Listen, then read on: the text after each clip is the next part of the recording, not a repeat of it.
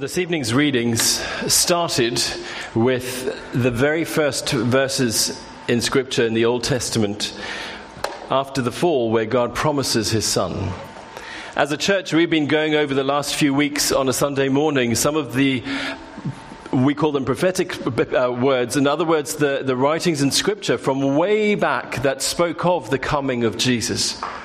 And that's, if you're part of the church, I'd like you to hold that in the back of your mind because we've been looking at those things in, in, in relation to who we are in Christ coming as a King of Kings and the Lord of Lords. Someone, uh, and this evening, as we, as we look and celebrate the birth of Jesus, I want to take some of those things and put them in a, hopefully in a way that is accessible and understandable for all of us, but also challenges us. Someone once described God as an author.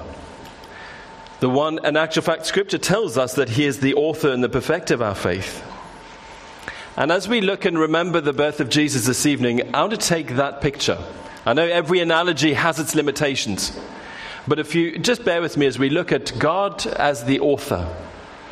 I was in the car the other day, and one of my children who was listening to some music, and, and uh, one of the lyrics in the song was, He has written my story, which speaks of God writing our story. Genesis chapter 1 speaks about God as the one who creates heaven and earth.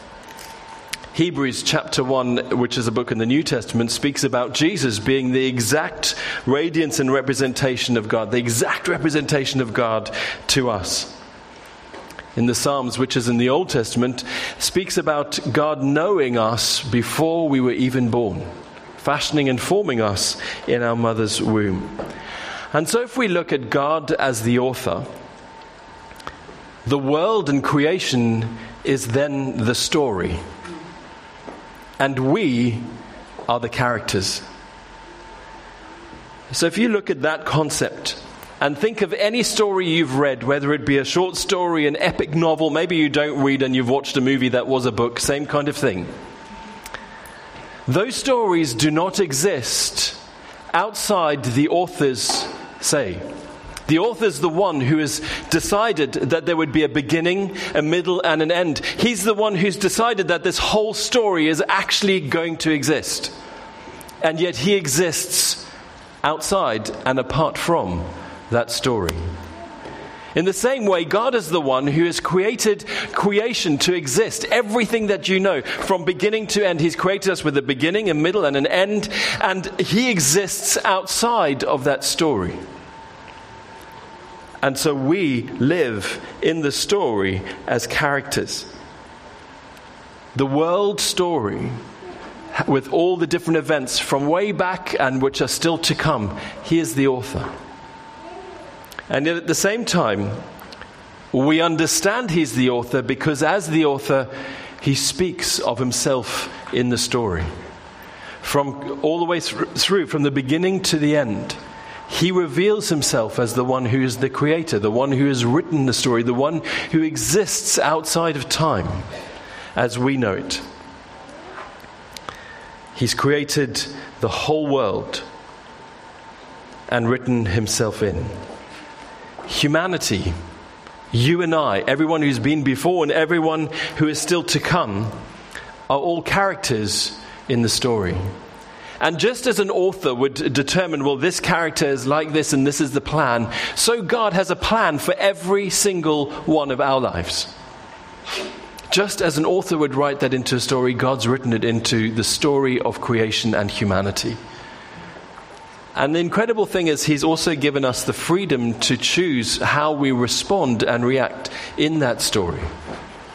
And so, we as humanity are the people and the characters of the story. Nothing happens in the world without him, the author, knowing of it. Whether it be good or bad, whether it be joyful or in pain, he is still in overall control. And it will always play out ultimately as he is determined. He's revealed himself as the author the whole way through as a character in the story, the character of God, the character of the author. And he has this relationship with the world as the author, but also part of the story because he reveals himself to us. He is God, transcendent, omnipotent, looking upon humanity as his children, the beginning and the end. He exists beyond time, and, and the whole story carries on because he's ordained it to. And yet he isn't restricted by what goes on, but he is in ultimate control. And then that brings us to Christmas. The significant part of the story, in some ways, you could say it's the middle. If the beginning was Adam and Eve and creation, and the end was yet to come, this was, a, you could say, the middle of the story. And this is a significant part of the story because, because of God's love for humanity, because of God's love for you and I, whether we know Him or not, God loves us. Because of His unchanging nature, He's not only a character in the story, but he also wrote himself in as becoming a character in the form of a human. So he doesn't just sit as the author detached, he came to earth to be part of the story as a human being, as those who he had made. And that's what we celebrate at Christmas God coming into the story of humanity as a human.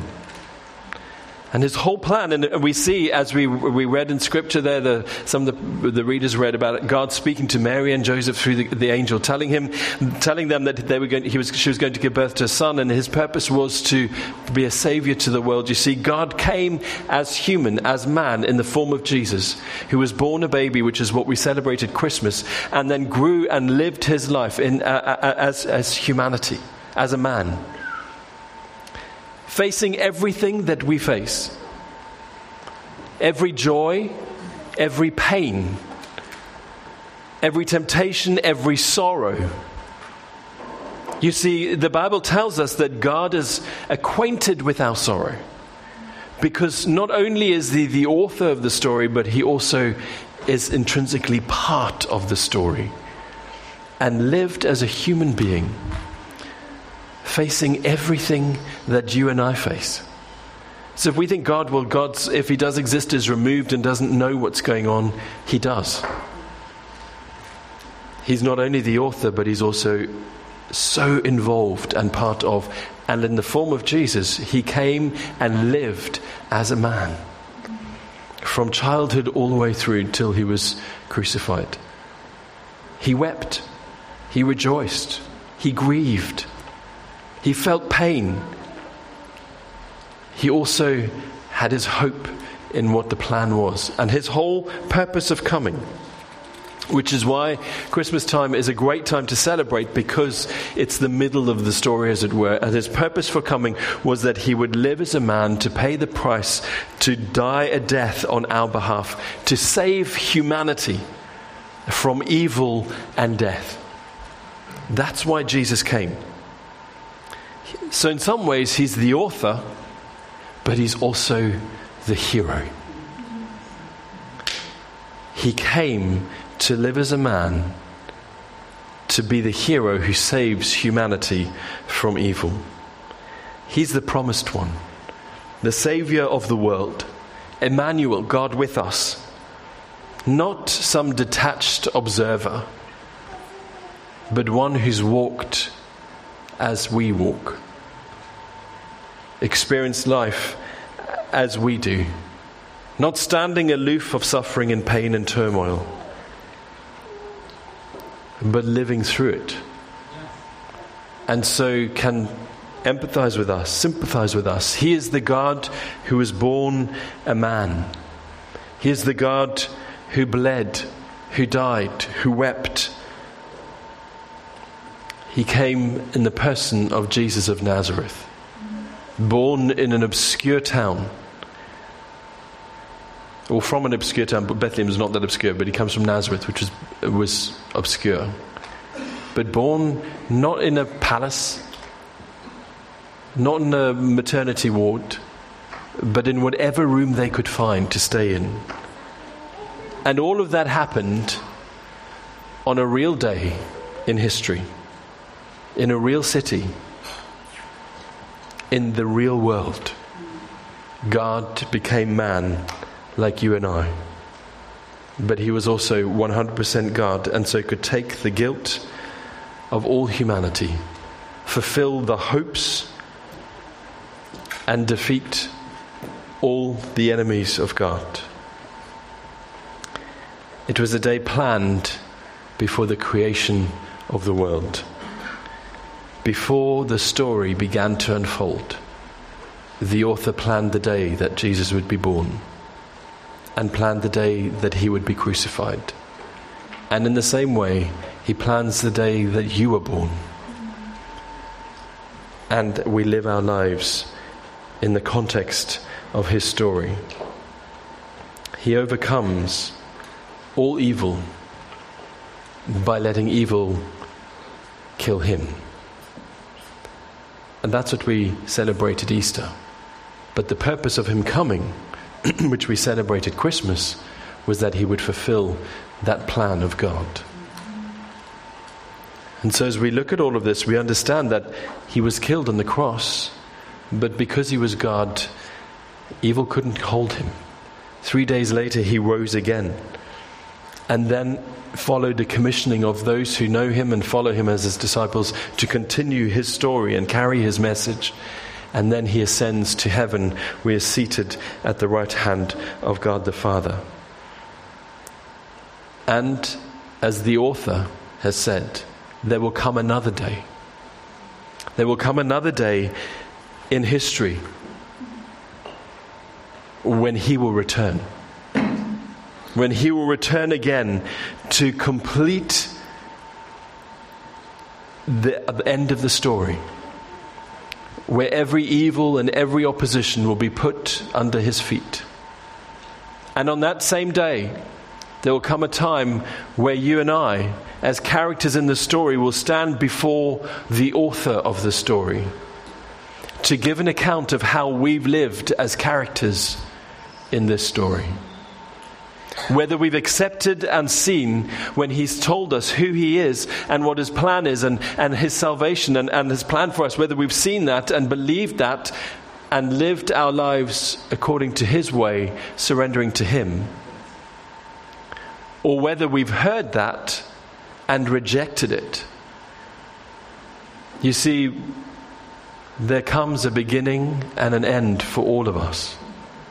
And in the end, we'll stand before Him and give an account.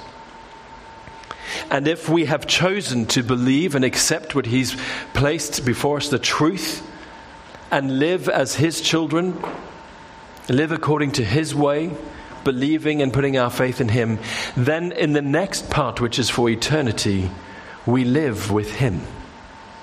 Where there is no sorrow, there is no pain there is no regret, there is no failure, there's joy everlasting. And at the same time, if we've heard that and we choose to reject that, where there is no joy or peace, but it all comes down to the day that you and I hear the truth of who He is. You see, the author of the story who exists beyond the story has ordained that we would be characters in the story. He's revealed to us that He is God. That where we have made where we have made bad choices, where evil has come into the world, not because of him, but because man has rejected him and he's honored their rejection of him, and they've followed the way that leads away from him.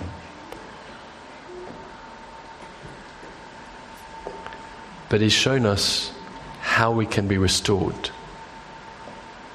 which is when Jesus came to earth as a baby, born in Bethlehem, so that he would grow and live as a man and would die on a cross and embrace us and invite us to accept the life he's given, the life that he has extended to us where there's freedom, forgiveness, joy, healing, wholeness, and all those things.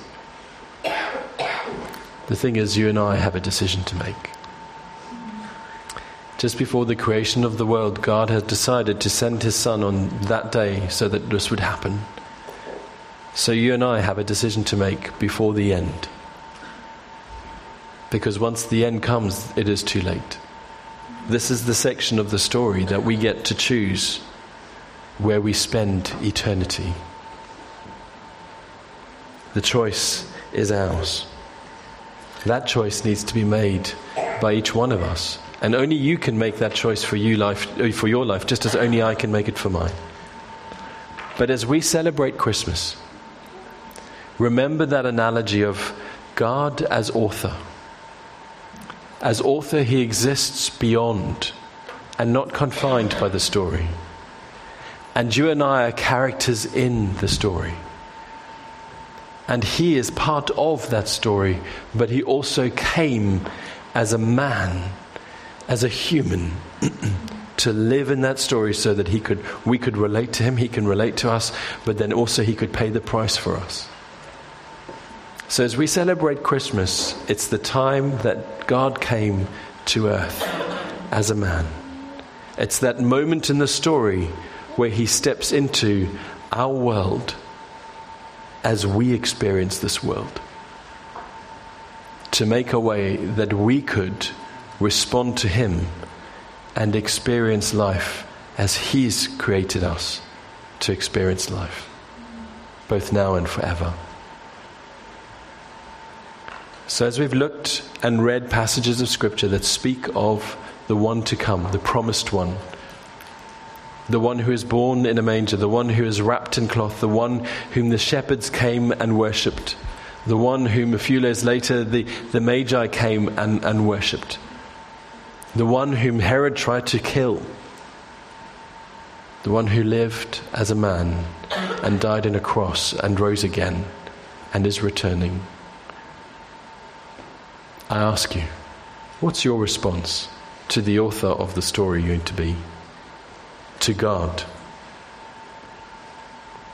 You a character in the story that He's written. And He has a plan and a purpose for you. You have a role to play. And in that story, you can make choices. What's your choice going to be? Is it going to be to acknowledge the one who came as a baby? To save the world from sin? To reconcile us in a relationship with God, the Creator, the Author? Or are you going to choose to reject that? Whatever your choice is, God will honor. But the choice is yours.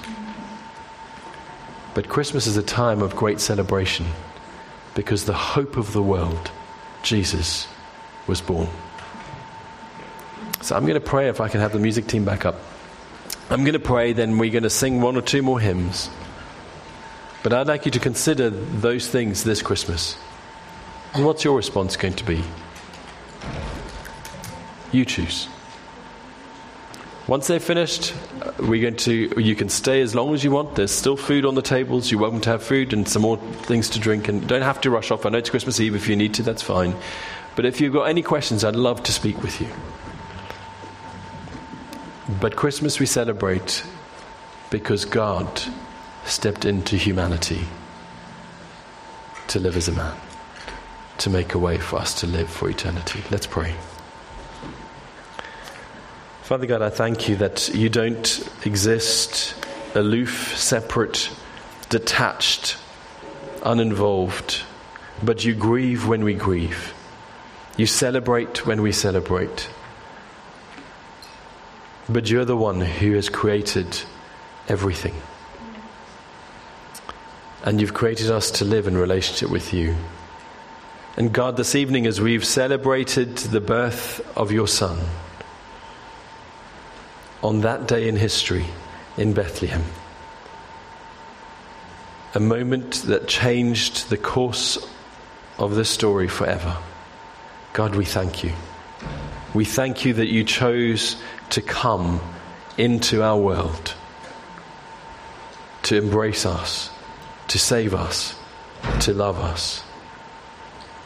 And this evening, Father, as we consider these things, we acknowledge we have a choice to make. But Father, I pray that our choice would be one of worship, surrender, and adoration. One that acknowledges you.